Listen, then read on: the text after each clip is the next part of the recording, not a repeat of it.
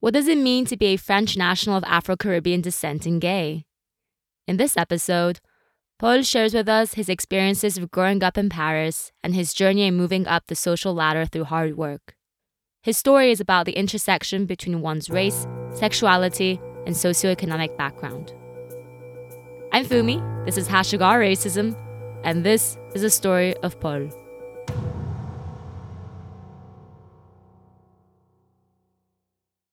I'm 27 and I'm French, but with Afro Caribbean descent, which means that most of my family roots are based in the Caribbean, the French part. But concretely, my family, both my parents were born in Haiti, which has a really, really interesting history when you think about Afro diaspora and everything that is linked with slavery and colonization. But for my part, I was born in the French Caribbean in Martinique, which is a department of France. So I was born French and so I'm French with Afro Caribbean descent.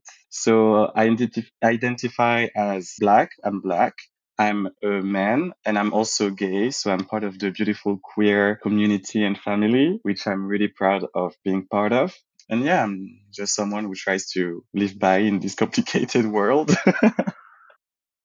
Paul lived in Martinique and Saint Martin, two overseas territories of France until the age of six when he moved to Paris. He shares his journey in exploring both his racial and sexual identities growing up in Paris. Something that's really interesting about my identity and my history is the fact that I'm rooted in this colonialism history, French colonization, etc. So something that kind of links a lot of people that are from this history is that we are French, but in France, we are not really considered as French because you're black, because you're métis, we are mixed with other ethnicities with the colonization and uh, slavery and everything that it entailed. You had a lot of mixtures in those islands during the centuries that it was happening and until now. So one principle that I've encountered when I was reading essays, etc., which was by Webb Du Bois, who was an Afro-American activist and he, he was a, um, he wrote a lot of essays on the condition of being black and on slavery, etc. And he created the term double consciousness, which is something that since I've been thinking about my condition as a black, gay, French man individual, this is something that has really drove my thinking because I realized that since I was a kid, I encountered this double consciousness situation. And this is when I started to realize that I was not like everybody else, which is white at that time. Like I told you, I was born in the Caribbean, but I moved in France, uh, homeland France, when I was uh, around five or six. And so before that, I used to play and to grow with other people like me in terms of skin color, or not even just in terms of skin color, but just it was diverse because white was not the majority. You had obviously white people, but since the majority were black or métis mixed uh, people with African descent, even Asian descent, there was not this sense of me being a, a minority. And then when we moved to Paris, this is when I started to realize, okay, it's not the same. And this is where the double consciousness theory takes part is that I realized in ret- retrospective that there were a lot of instances when I was six onwards where people were just pointing something that for them was a difference, but for me was just myself. And they made me realize that I was different from them. And the more I was growing up, the more I realized that I was not just different from my friend at school or whatever, but I was different from the society in which I was evolving. So when I was younger, I used to have longer hair. So my hair, they're afro hair, so they're textured. I was doing cornrows or some types of locks. And when I was eight, nine, ten, a lot of people were asking me about my hair. They was touching my hair. They was telling me, "Oh, it's so funny. It's so different." Oh, asking really intrusive questions. Oh, do you wash them? Doesn't it stink? I had also parents from my friends when I was in primary school or in um, middle school. They were asking me this type of question, like the renowned question for minorities: Where are you from? And when you have an adult that asks you that when you're 10, 11, and basically you know you're French, this is the only thing you know, even though you you were not born in the homeland France. And since I did, I did school, the Republican school, as we say in France, I had the same curriculum as the, the other kids uh, that were in home, homeland France. To me, I was French. So there was never in my mind a question about my identity in terms of nationality. I was just French from the Caribbean. But when I was growing up in Paris and uh, around Paris when we moved with my family, I was confronted with that. Okay, so now I'm playing in school with kids that are mostly white, which was not a problem to me. But I start to become a minority, not because I realize I am a minority, but because people point to me every day, you know, those type of microaggressions, and it starts to build I don't know if you can say that it starts to build the rapport that you can have with your identity, but it starts to to have an impact on yourself because it influences the way that you see yourself, the way that you react to other people. And for me, once I started to have this type of interactions when I was in a white majority environment, I did start to have a really complicated relationship with my race, uh, with my history because the only thing I wanted to do was to fit in. But even though I was trying to fit in, I was made feel like I was different all the time. So it was in retrospective, I think this is when I moved from the Caribbean to homeland France that this is where my racial identity journey kind of started. And it's this tension that is so difficult to navigate when you're part of a minority and let alone when you're part of multiple minorities, me being gay and, and black. So I was talking about this aspect on being black, but you can transpose this also on being a sexual minority or um, when you're part of the queer family is that you try to to have a construction of yourself based on your experience and also you realize that you have so many things that are kind of expected out of you or that people are attaching to you or what what they think you are. And so you just try to find an answer. And that's this type of tension that's really complicated i think when you're part of a minority. And for me it's been um, quite yeah i think a, a, quite a journey. And it's i'm still in that journey navigating being black and queer in terms of reconciling those two identities with myself considering that a lot of black cultures are quite homophobic especially in the caribbean due to the importance of religion and really uh, social norms that are quite based on you know really defined gender roles and identities and a man should be like that a woman should be like this and etc a very masculine type of society actually so me realizing that i was black growing up in france in paris then realizing that oh actually I'm also gay.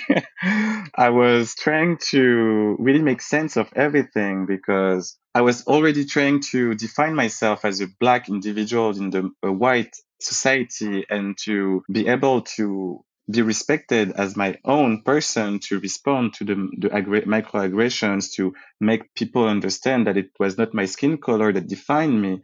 But then I had to do this also regarding my sexuality, not only to in front of the society, but also inside my own com- black community, which is, I don't know what the, the right word to use, but which is also affected by homophobia, basically, that was also inherited by white society and religion. Paul reflects on France's relationship to race and racism. France has a really complicated rapport with race. Race does not exist in France. We don't talk about race. France is a colorblind country. I'm not afraid to say it's true, at least for me in my experience in my friends.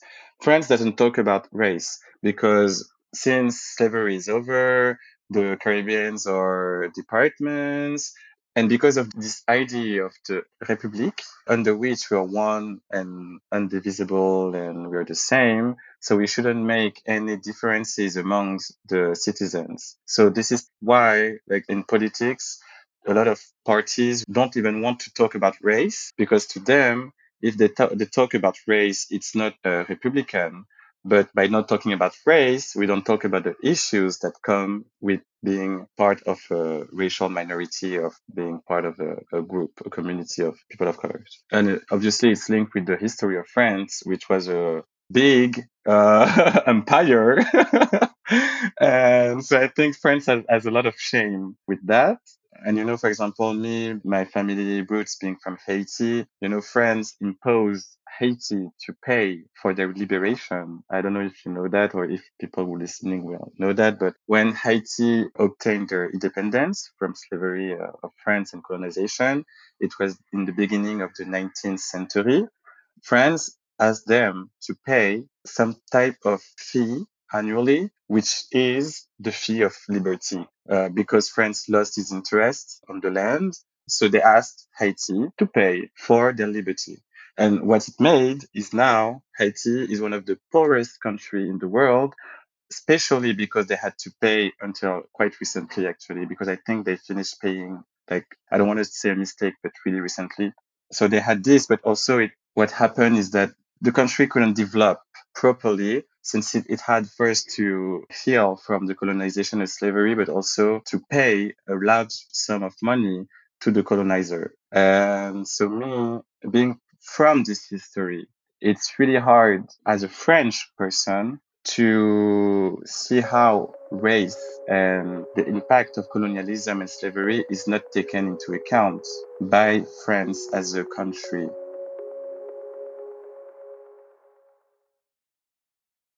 After working hard throughout high school and entering a prestigious French university, Paul recognized another element that positions us in society our socioeconomic backgrounds.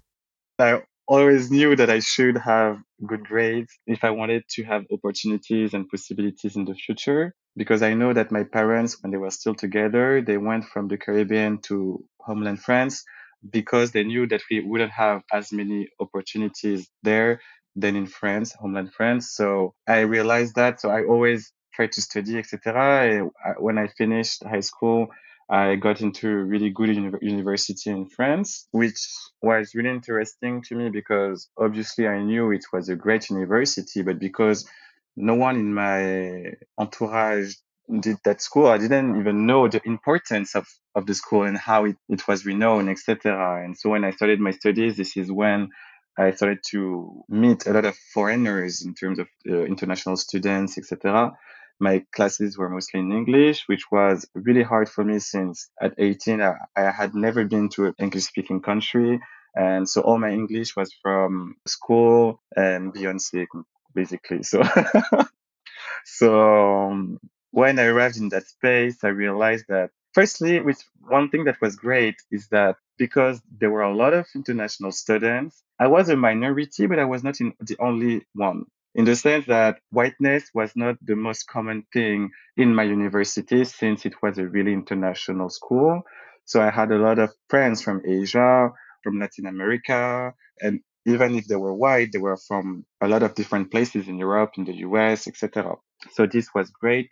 I was scared before going to that university that I would feel othered because of my skin color but it was not the case. How, however, I did feel a difference regarding my social economic background since you cannot detach uh, when you look at a country like France and its, its, its history and how the people like the social di- dynamics and the economic dynamics that come with colonization, slavery, etc. A lot of people from this history, we don't possess economic means, I would say, because of this unbalance with that history of the access to education, the access to money, the access to money literacy, to everything. A lot of people that come from this history, but also from parents that are immigrants, etc.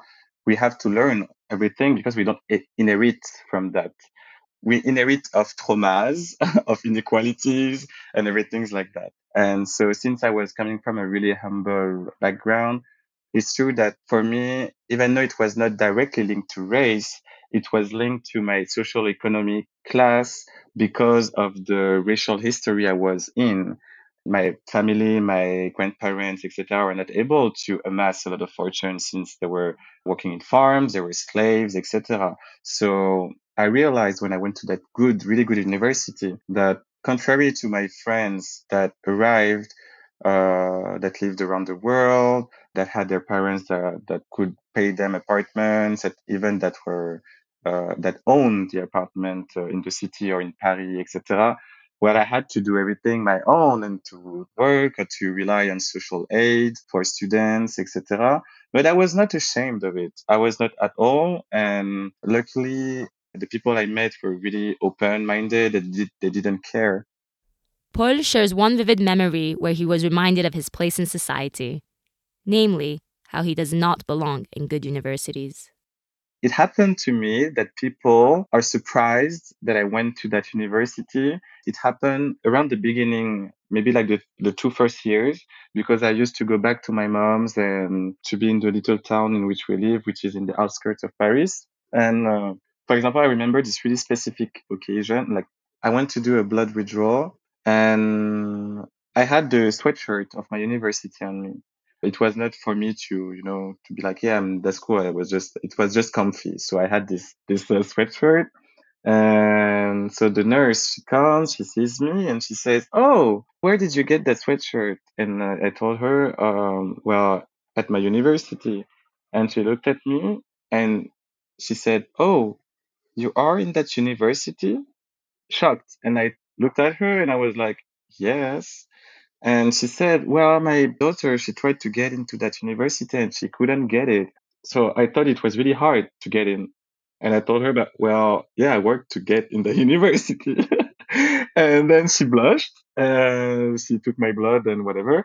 And when it happened, you know, it, it often happens when you re- we are in these types of aggressions, aggressions, you don't realize during the moment how problematic it is. And so after that, when it happened, I realized and I was like, okay, fuck. Basically, she, because of the way I looked at that time, I had my long hair, which were in type of uh, locks. So for a lot of people, uh, it's seen as uh, nasty or whatever. So she based her apprehension of me on my physique and who I looked as and also where I come from since it was in my town, uh, which is not a rich town in, in the outskirts of Paris.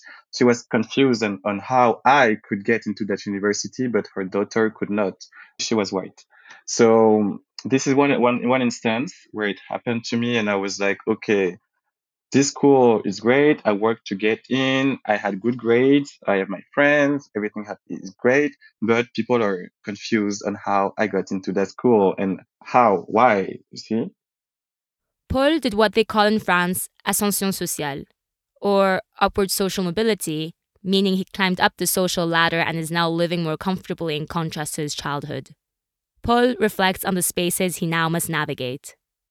Now, the places I evolve in and the activities that I do and basically also what I like to do with my free time, etc., can be a lot of times seen as activities or things to do for people that have a financial privilege because they can afford going to vacation, they can afford going to the restaurant, they can afford uh, all those things, you know. And so I have this privilege right now in my life. And it's really interesting to me because whenever I go out in Paris to the restaurant, to do some shopping, uh, because I do like to, to, have nice things, it's mostly white people.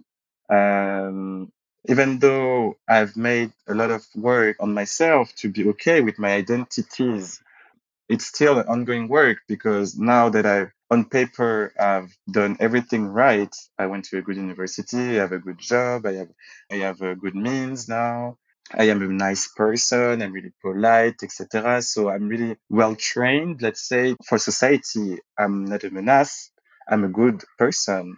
But whenever I do I go to those places or do those activities, I it comes back to me that well, I'm still a minority because I'm the only black person in that restaurant. I'm the only black person in this bar, in this shop, in this area. And what it shows me every time is that, well, I should not be special.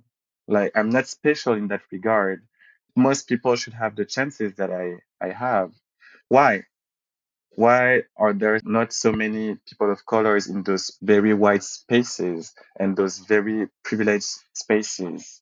Because I grew up with a lot of people of colors and we are great. We are smart. We are funny. We are, we can do anything. There is no limitation. The limitation is what society and other let's let us have and let us do. So yeah, so today it's always in my mind. You can never really forget about this once you started to have this consciousness about social dynamics, etc. And for me, France has a lot of work to do because I should not be an exception in those places because there are a lot of people like me. So when I started to access more and more white spaces, the thing that struck me was that I was a minority and most of those spaces didn't even think about that. There is no issue. They don't ask about why there are no people of color, like other than tourists, why there are no people of color, French people of color in museums, why we don't see people of color, like people from humble backgrounds and poverty in operas or in theater and things like that. So even though there are aids for people to go to cultural settings and uh, museum, etc., it's also something about being feeling like you're entitled to.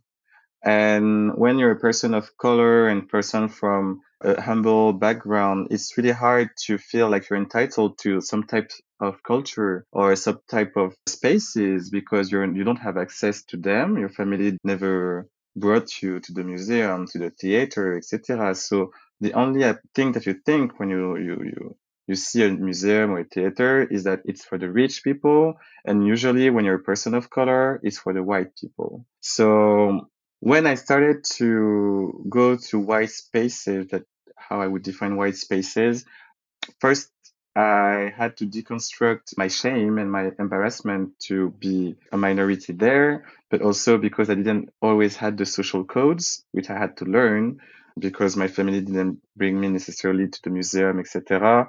So what's really surprising to me is that I realized that, that it was not diverse, but it seemed like the only people that was realizing that were people of colors. so I think there is a, a big, big, big topic on allyship because I do believe in allyship. To me, we do need allies.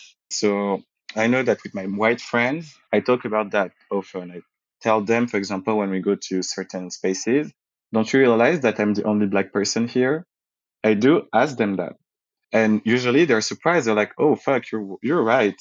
And I tell them, see, this is a habit that I've developed in every space that I go to, especially white spaces, to check the surroundings, to know, okay, am I the only per- black person here? Because automatically I think that my brain is on a kind of defense mode, fight or flight, you know, like to prepare on like how to behave or whatever, to see also the vibe of the place. And so a lot of times my friends, they don't realize it and they realize when I point it out. And when I point it out, they realize that there is a problem because they start to ask themselves, why you are the only black person here? And not even the only black person, but the only person of color in this restaurant, you see? And to me, it's important because it's for them as white people to understand that racial dynamics is not only police brutality or being called the racial slurs in the street, etc. It's also for people of colors and for minorities to have access to power, to the spaces, to culture, to dining spaces, to nice places, to any places actually the places that they want to go in, to go to, or to experiment at least once, you know? Paul says that over the years, he has gotten better at picking his battles of educating people, quote unquote. Humbly, I educate people around me when I feel like it. Because I've been in situations, for example, when I have to talk about race with someone that I won't say that the person doesn't want to learn about it, that they don't they're not interested in learning, but their point of view is so restricted and they're not really that open to what I'm saying that at the end of the conversation, I was going home and I was feeling hurt and I was feeling bad because it's not it's not just a debate for me. It's not just a question. It's my life. And for the other person it just remains a debate a question and something that they will say yeah i talked about this with him with her. It was interesting or not but whatever.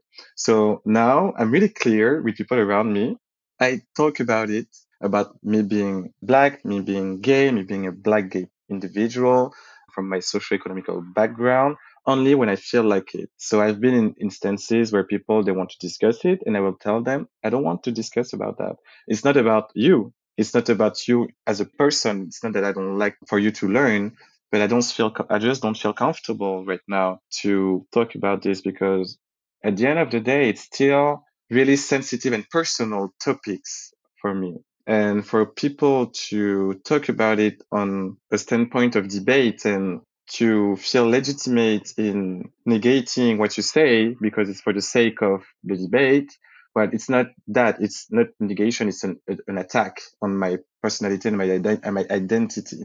And sometimes it's so hard to talk about identity. Sometimes I don't have the good words. I don't have the good theories to invoke at that moment. And so you feel guilty because you're not just speaking about yourself at the end of the day. You speak about your whole community. So that's why it's really difficult for me uh, sometimes to talk about it. So I will directly tell the person, I'm sorry, but I don't want to discuss that. You have Google. I can tell you, you can read that, that, that, but I'm not going to talk about it right now. Or maybe if you want to talk about it in a few days, in a few weeks, there is no problem. But you really have to. I, the past two years have been quite complicated for me mentally speaking, and I think that I've learned from that point, and I'm still doing it now to preserve my mental health and to preserve my mental energy and my me- emotional capacity, etc. And I don't want to give it away to this type of situation. So, voilà. Paul shares his advice on how people should approach sensitive issues, such as questions revolving someone's identity. You know, something that, that I like to, I try to remind myself when I interact with others is that I don't necessarily know your background. I don't necessarily what you've been up to. I don't know what's happened, what's been happening in your life. I don't know if you had a, uh, an argument with your mom, your father the morning before we interact. So I always try to talk with people with a level of respect. And when I ask personal question to make them feel comfortable, make them feel like they have the opportunity to say no because it's not a request, it's a question, it's an invitation. And I feel like when we talk about those topics of race and more broadly of identity, there is no problem in asking a question, inviting the other person to have the opportunity to give you an element on their life, on their outlook of their exp- on their experience. But you always have to keep in mind that it should not be a request for example, uh, if you want to, you meet someone uh, and you're wondering their origins, like cultural backgrounds, you can ask them, okay, I'm so sorry. I would just like to know if it's okay for you. Can you tell me more about your cultural background? You know, if it, it's okay, you are not obliged to respond. But I was just wondering because, because that's just a question, you see? But it's not, oh, where do you come from? Because to me, it's way too direct you don't have the opportunity to say no or to see that you're uncomfortable with the question, you know? Against the background of his experiences, Paul shares what he thinks it takes to be anti racist. To be anti racist, to me, it takes to firstly realize where you stand regarding those subjects. I say that because I try to deconstruct all the social dynamics that I've been growing up into and the society told me, okay, this is what love is, a relationship is, heterosexuality is the norm. This is uh, how you should behave as a, a, a man, as a woman. Uh, oh, but actually, uh, yeah, there is only a man and a woman, but no, you have to think about, okay, where do I stand first regarding those topics? For example, about feminism, I'm a cisgender man. So my standpoint will be from being a cis man and try to understand the dynamics that come with being a woman in society, being a cis, a trans, or non-binary, etc. woman in society by knowing, okay, my standpoint as a cis man and everything that comes with it influence the way that I see those topics, like being a woman, for example, because I'm not a woman. So I didn't experience being a woman. So I have to accept my position and educate myself from that. And on racism, I feel it's the same for white people to realize well, firstly, they're white, uh, and it's not a problem to say white. It's really interesting every time we talk about black people, Asian people, etc. And like white people don't really identify themselves as white, which is to me really interesting because they don't have to identify because it's the norm. So to me, there is no problem in identifying yourself as white when you talk about whiteness for racism. And yeah, just to accept that with that whiteness comes a lot of history. Just like me, my blackness comes with a lot of history. And based on your national history and the dynamics that occurred, well, just educate yourself and try to understand and to see where you, you stand uh, there in that history and try to listen and to educate yourself. This is for me you cannot be anti something you don't understand. And to better understand, you have to educate yourself, but also to be okay with the fact that, yes, I'm part also of that history. Maybe not for the good reasons, my ancestors, but the importance now is the job that we do today.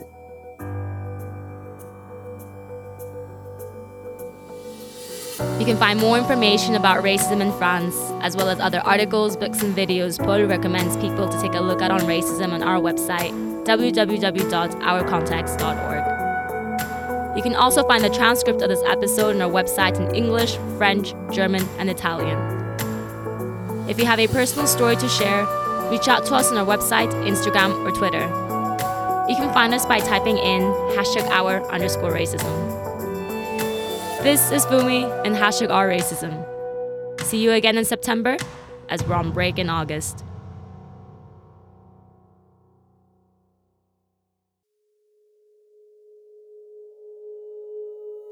This episode was produced and edited by me, Fumi. Introductory score by Luca Nioi. Other music by Pete Morse, Crescent Music, and Fugu Vibes. A big thank you to Paul for his time and energy in going down memory lane for us and sharing with us valuable reflections on this issue.